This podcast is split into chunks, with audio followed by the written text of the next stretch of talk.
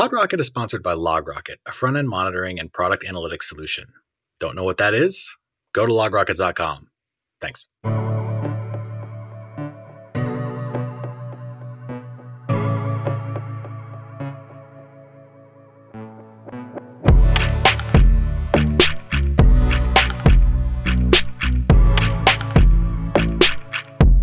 Hello and welcome to PodRocket. My name is Kate, and I'm the producer of PodRocket, and I'm also your host for today. With me is Dmitry Vinnik, developer advocate at Facebook Open Source. Hi, Dmitry. Yes, hello. Uh, thank you for having me. Yeah, thanks for coming on. So, Dmitry, tell me a little bit about yourself, kind of your role, and you know what you're working on at uh, at Facebook Open Source. Yeah, thank you for asking. I uh, I'm currently an open source developer advocate at Facebook, which basically is a big statement. And I mean, it's a big title as well because we cover such a large portfolio of open source projects. We have over 600 publicly available um, project, projects that you can see on GitHub. But for me, myself, I'm focusing on mobile. I used to focus on development tools, but right now my main priority are Android, iOS, and some hybrid mobile projects like React Native. 600 projects. Kind of tell tell me about that. Like, what is that? Talking about scale, I guess how does that work? What's the structure kind of working on those? Yeah, that, that's a great question as well. You know, it's uh, our team. I mean, the open source has been the, in the very DNA of Facebook, right? It started with open source, and that's why we've been contributing to it as organization as well. Uh, but as developer advocates, we're fairly new to the company. In the past, we had some folks had the informal title of developer advocates, but now we have that focus from the company perspective. And so as a result, many of us joined and we've been faced with this large scale, you know, Facebook, people have expectations, but also a large number of already public uh, projects that you can see on GitHub. And so uh, really we had to basically build the ship as we were flying it, right?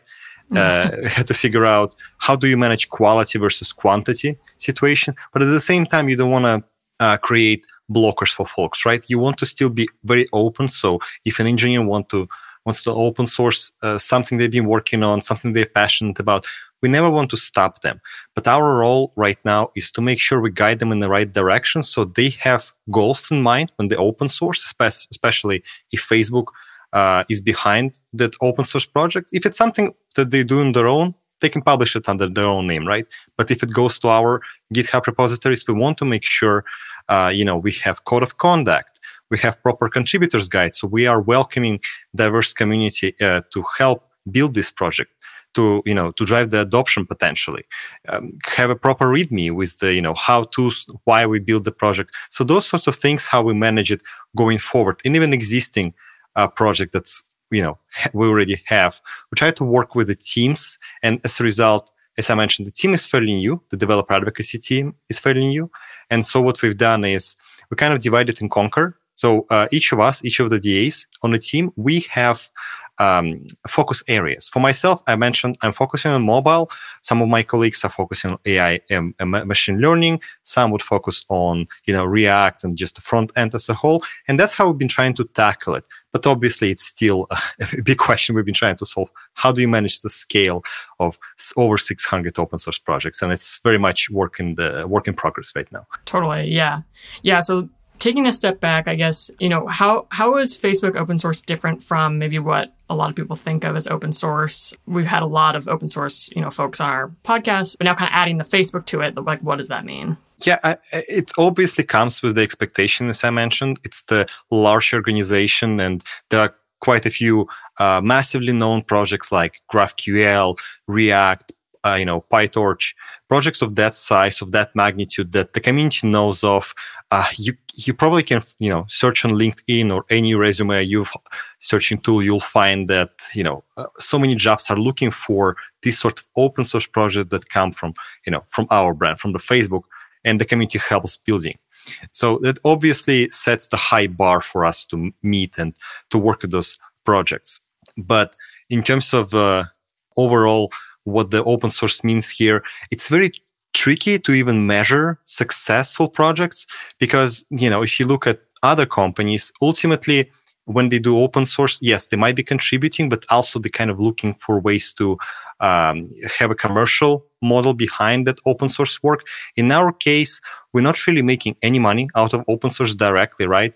Instead, we're trying to, you know, build the community. It's the whole mission of Facebook is to drive the community behind, you know, people using Facebook, and in our case, using open source that's coming from uh, open source uh, at Facebook we're trying to be you know leaders and work with the community overall so and, and of course i can't say that recruiting doesn't play a role as i mentioned the fact that react or pytorch or projects of you know those projects that come out of uh, facebook are on people's resumes people created massive companies startups uh, courses uh, on top of those projects the fact that it exists out there is re- obviously helping us uh, to you know position ourselves as a leader in that space. So uh, that really makes it complicated to measure success of our projects, but at the same time, it's what makes it exciting. I, I honestly love the fact that I, when I'm talking about the project that you know with open source, I never have the idea of all right now let's sell you some service behind it or some consulting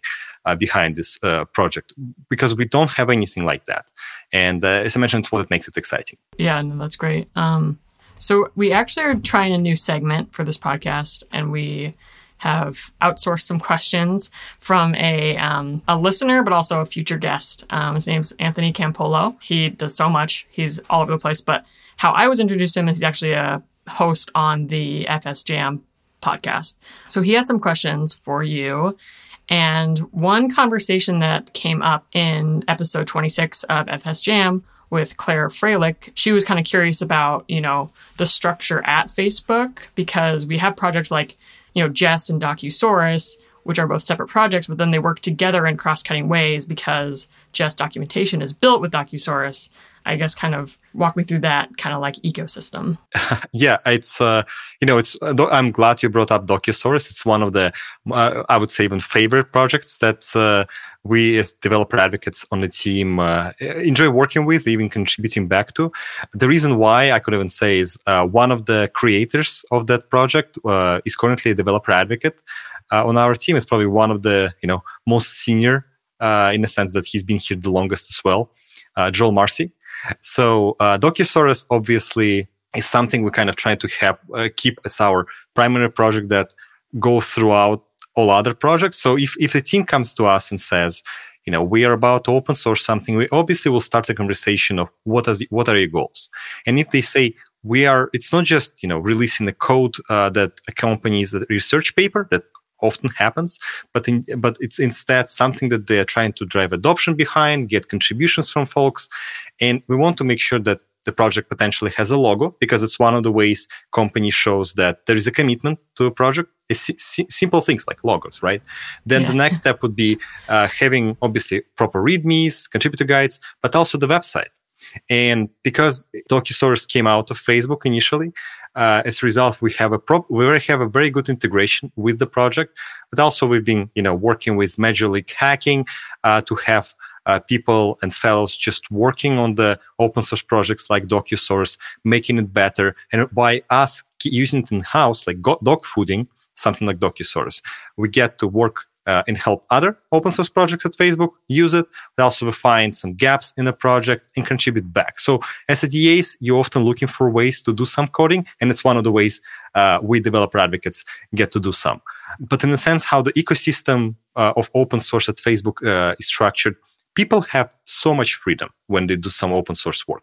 We, as I mentioned, we have a very strict guidance in the sense that you must have code of conduct. It, you must strive for diverse community. Those things are, you know, uh, you, you, we're not questioning them ever.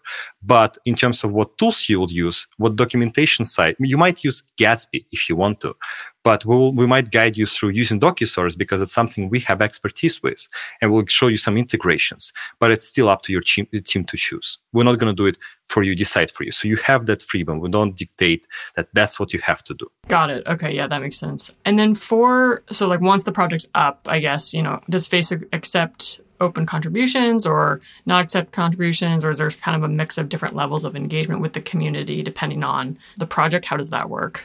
Yeah, that's uh, as I mentioned, the, because of the scale uh, and the portfolio size, it obviously differs from project to project, and uh, we're trying to be very clear upfront with the community what the goal of the project is. Like, I work with some research teams that uh, their goal behind open sourcing the project is to make it public, to share it with the community, but at the time they're not looking for contributions. And this, and we don't want to just have a project that you know has uh, plenty of issues or PRs opened and nobody ever attends to those.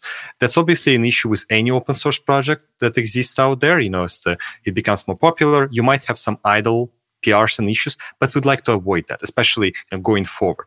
And as a result, if indeed the project upfront doesn't look is not looking for contributions, we'll make sure the team makes it public. They will mention it in the README. They will say it, uh, you know, in the issues in the pinned, uh, you know, discussion saying this is what it is. It's currently kind of a uh, an exhibition almost of a code. So we're showing it.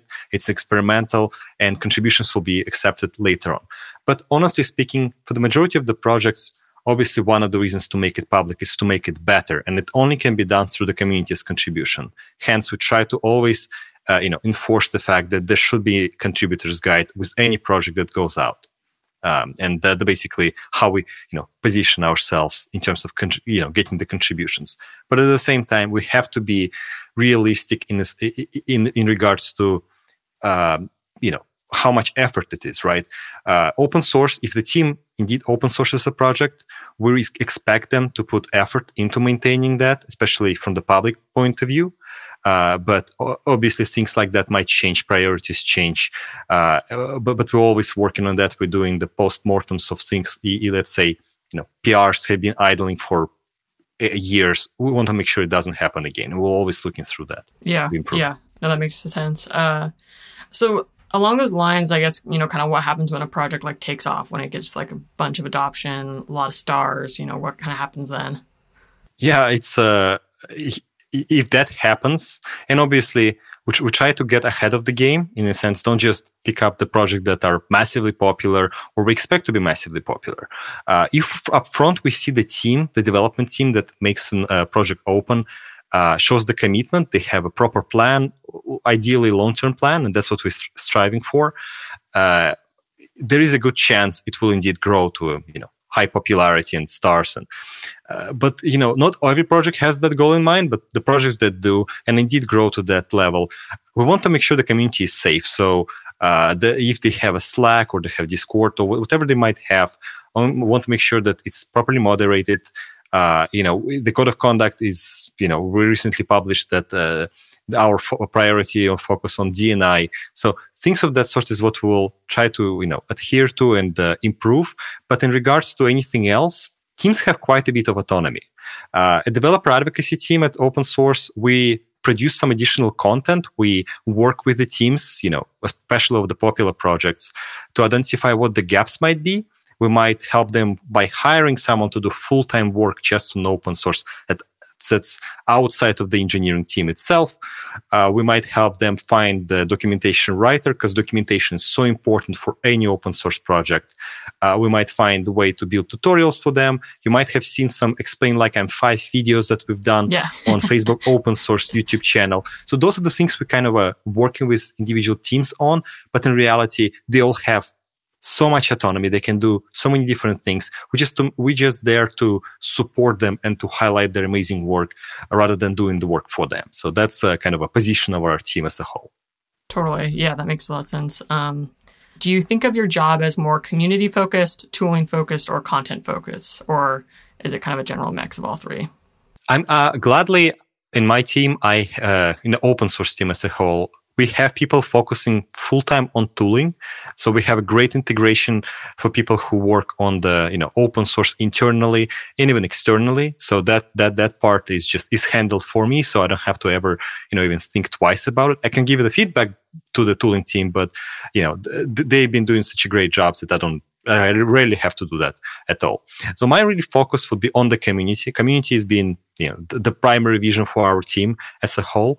Uh, but you know, the the way you would one of the ways you would engage with the community is through content. Uh, and we've been trying to, you know, ra- uh, you know, get that up to speed. As I mentioned, it's fairly new team still, uh, with uh, not that many people, and so uh, obviously you have to manage the balance between strategy work for the community, like that Major League Hacking Fellowship that we've launched along with the other companies. Uh, it's the work that we've been doing, but at the same time, you have to prioritize how you support individual teams. Uh, we've recently launched React Labs uh, to kind of uh, share with the community some in-depth knowledge around React, which means we kind of focus on community, but also integrate the content as our priority. So really, as a tight as, as our role, it's actually keeping the balance between the two. But community still is the very uh, the highest priority for us. Yeah, awesome. Yeah, I've seen the uh, explain it to me like I'm five videos. They're great. I watched thank a bunch you, of them before this interview. um, okay, so maybe explain to me how you know GraphQL is different from maybe other projects that you're working on. Yes, with any open source project, uh, what matters the most is who's involved, right? Uh, when it's just backed by one single company, uh, it, it, might get tricky, right? So, uh, with GraphQL as an example, we've seen that there is a need for the community to grow, the partners to be involved, uh, that outside of Facebook, and uh, as a result, like you know, GraphQL is one example, Presto database is another, where you can see that it's grown to involve other organizations like Alibaba, Uber, and many others. And, and so, in the situations like that, let's say if the company were not to be involved anymore, other companies will be able to pick it, pick up the slack, right? It's rarely that projects of that magnitude are maintained by individuals, and when they have the backing uh, by some large organizations, there's definitely uh, you know major help from that sense. Uh, and so in regards to the particularly GraphQL, I've seen that Linux Foundations has done amazing job in uh, launching free learning uh, tutorials around it on EDX that you can find on the GraphQL Foundation. I've seen that the community still has been growing, and we obviously still contribute to the project and use it internally quite extensively and still very much rely on that. Uh, it's just one of the ways individual projects can evolve, but obviously it's not right for for all of them. It always depends with the projects and the teams. It's almost like I'm uh, being a consultant here and saying it depends, but it really depends. Yeah, that's what I was actually going to ask. I was, uh, you know, when you're working with all these different projects, like, do you are you kind of technically consulting on, you know, here's what I think you know would be successful, that sort of stuff.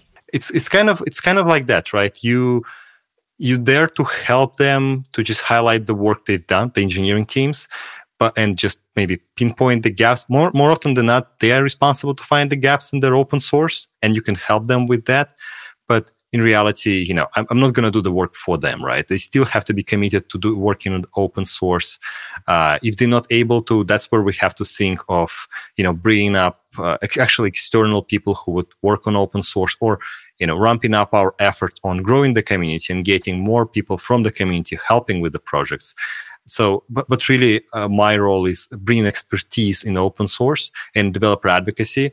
And, and their role is like the engineering role and also seeing that they have that uh, passion for open source. Because honestly, open source is complex, right? It is not cheap. It's expensive from all sorts of point of view, right? From the monetary, from the time, from the efforts, and how it's even you know evaluated at works. Things, of that sort it, it's not just a voluntary work for the most part. Uh, it's really something that people have to be committed to. They have to see the value in it. And um, so uh, it's always exciting to work with those teams that are excited about open source. And again, my role is just to empower them.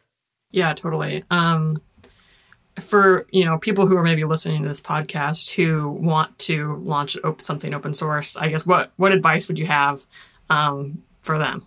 Yeah, I would say uh, read a couple of open source guides. I, I really enjoyed the GitHub open source guide, I believe. A TODO Group that's a collaboration of uh, companies uh, on open source to make it even uh, more welcoming and diverse. It's uh, Facebook is open source is part of that organization. That's also a gr- great place to go to. Um, but also on our YouTube channel, we have uh, plenty of videos on how to start with open source. So just learn about it first. I know it might be overwhelming, uh, especially when it comes to contributing. I've been in you know your shoes before. You're thinking, all right, today I'll start contributing. I've read so much about open source. I've used it so much. I would really want to give back to the community. But then you go to GitHub, you see major, like I, I think I've started with one of the Apache projects. You clone it from the GitHub and then you don't know where to start. And you, you, you're thinking, how do I make a lot much major change like that? Do I need to follow the email lists? There's so many moving pieces. That's why I always say step back, look at one of the, you know, guides that I've mentioned, resources online. Uh, you can find plenty of them and so hopefully they will guide you towards maybe just make a documentation contribution. It's a it's a it seems like it's minor but it's important. If you've re- been reading the docs and you see some even small typo you might help significantly to the next person who will read it might not have known that it was a typo. Uh, and uh, after that you'll feel confidence. You'll know the workflow you know creating the pr merging it.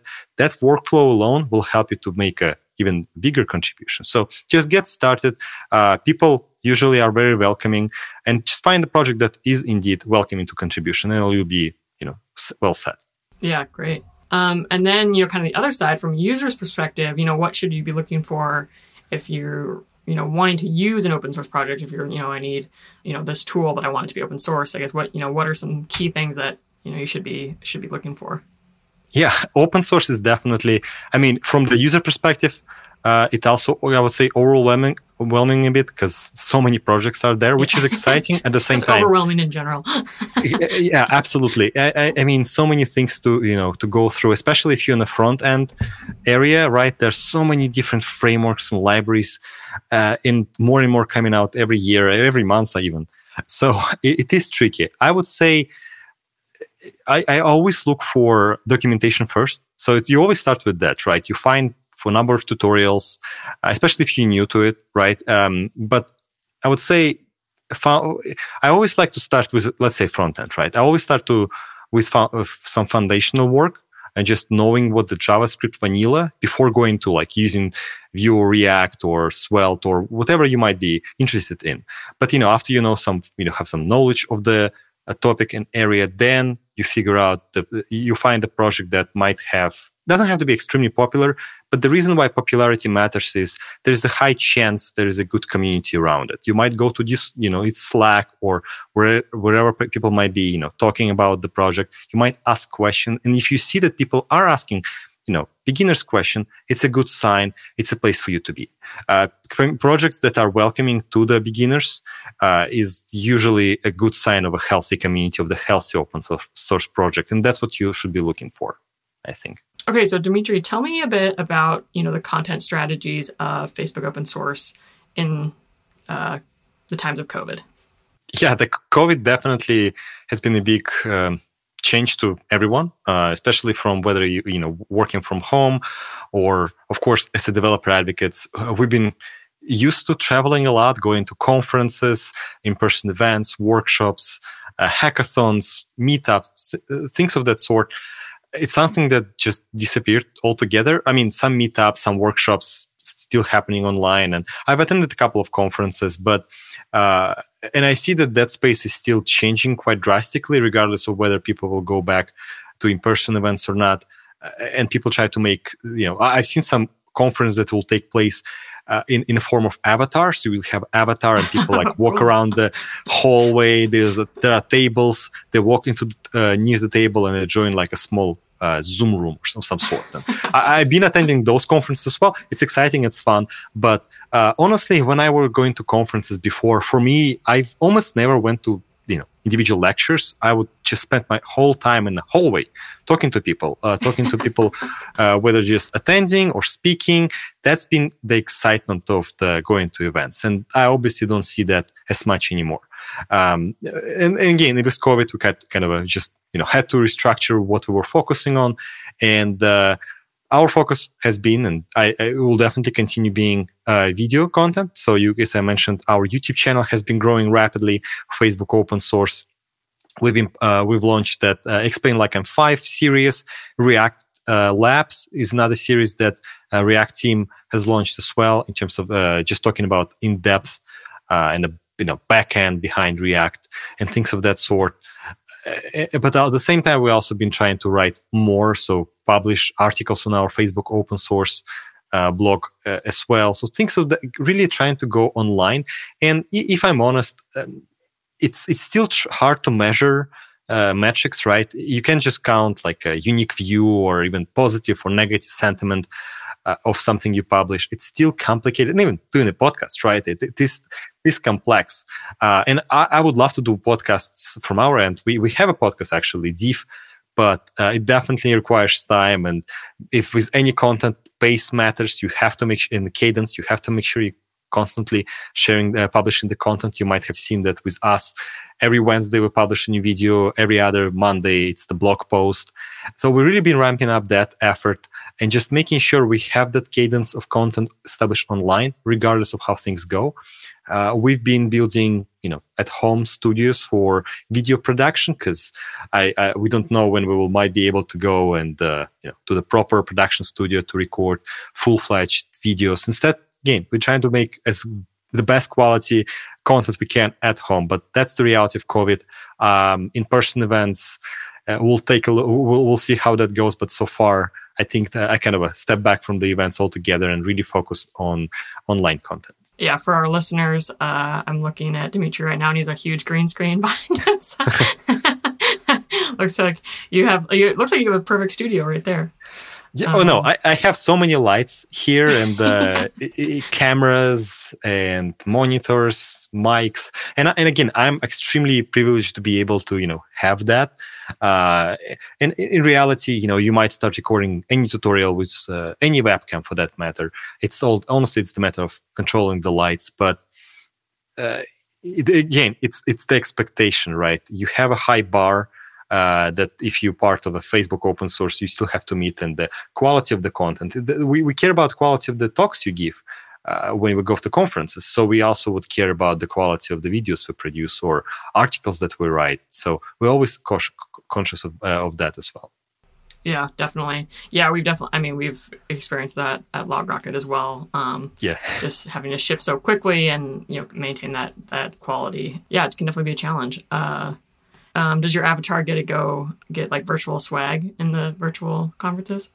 yeah, I wish they were giving some, you know, those. Um, I don't, unfortunately, I don't play as many games anymore, but uh, I know, I think it's Fortnite. You can have like those. Um, different like special design costumes oh, yeah, yeah. items right uh, that, that, could have been it you know and then, then but the thing is it's, it can only be possible if um, different conferences for using the same uh, platform. I think uh, what I liked about some React events in the past, I've seen they done for speakers, for example, they've um, they uh, hired um, an artist who painted avatars for folks on like for Twitter or initially wow. actually for, for a conference. Uh, I've been at events where they would hire a person to take headshots, uh, and, and really that's like one of the great swag. But really, you can't do that anymore, and unless you would hire artists to draw from the picture you send to them.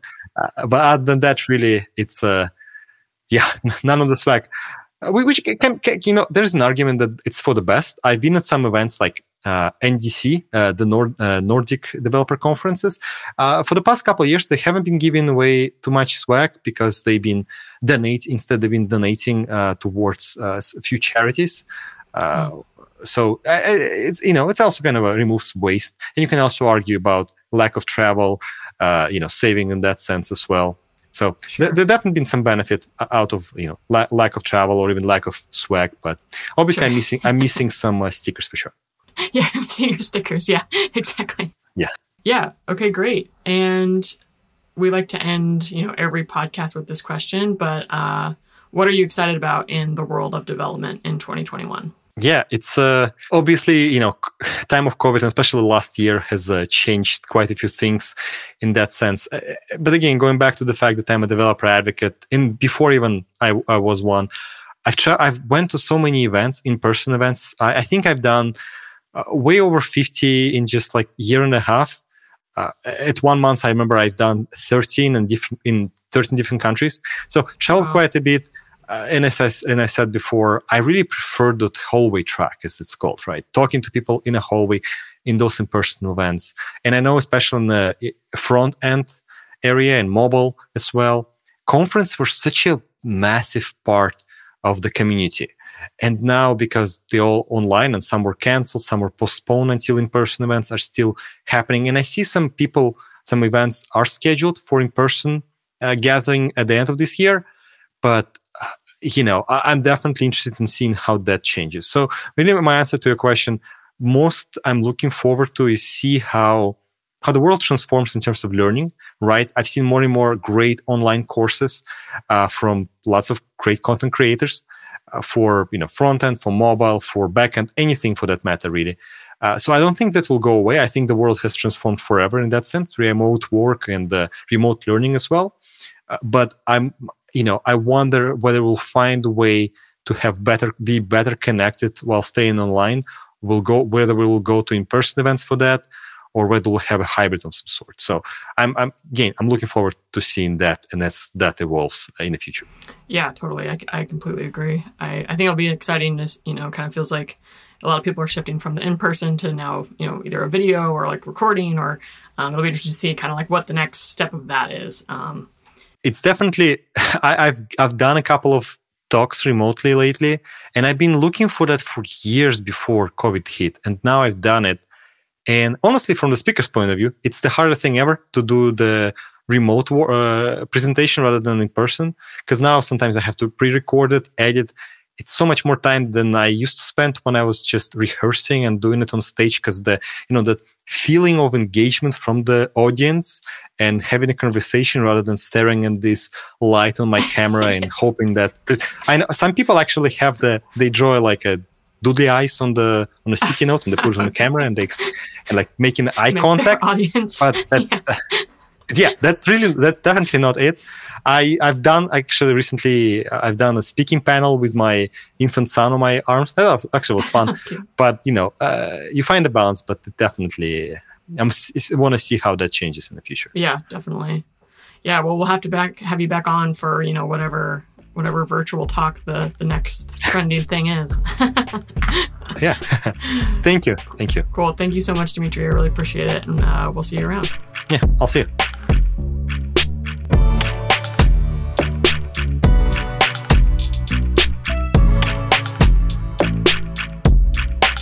Hi, thanks for listening. Um, please remember to like, subscribe, uh, email me if you want, even though none of you do. Go to logrocket.com and, and try it out. It's free to try. Then it costs money, but yeah, we'll see you next time. Thanks.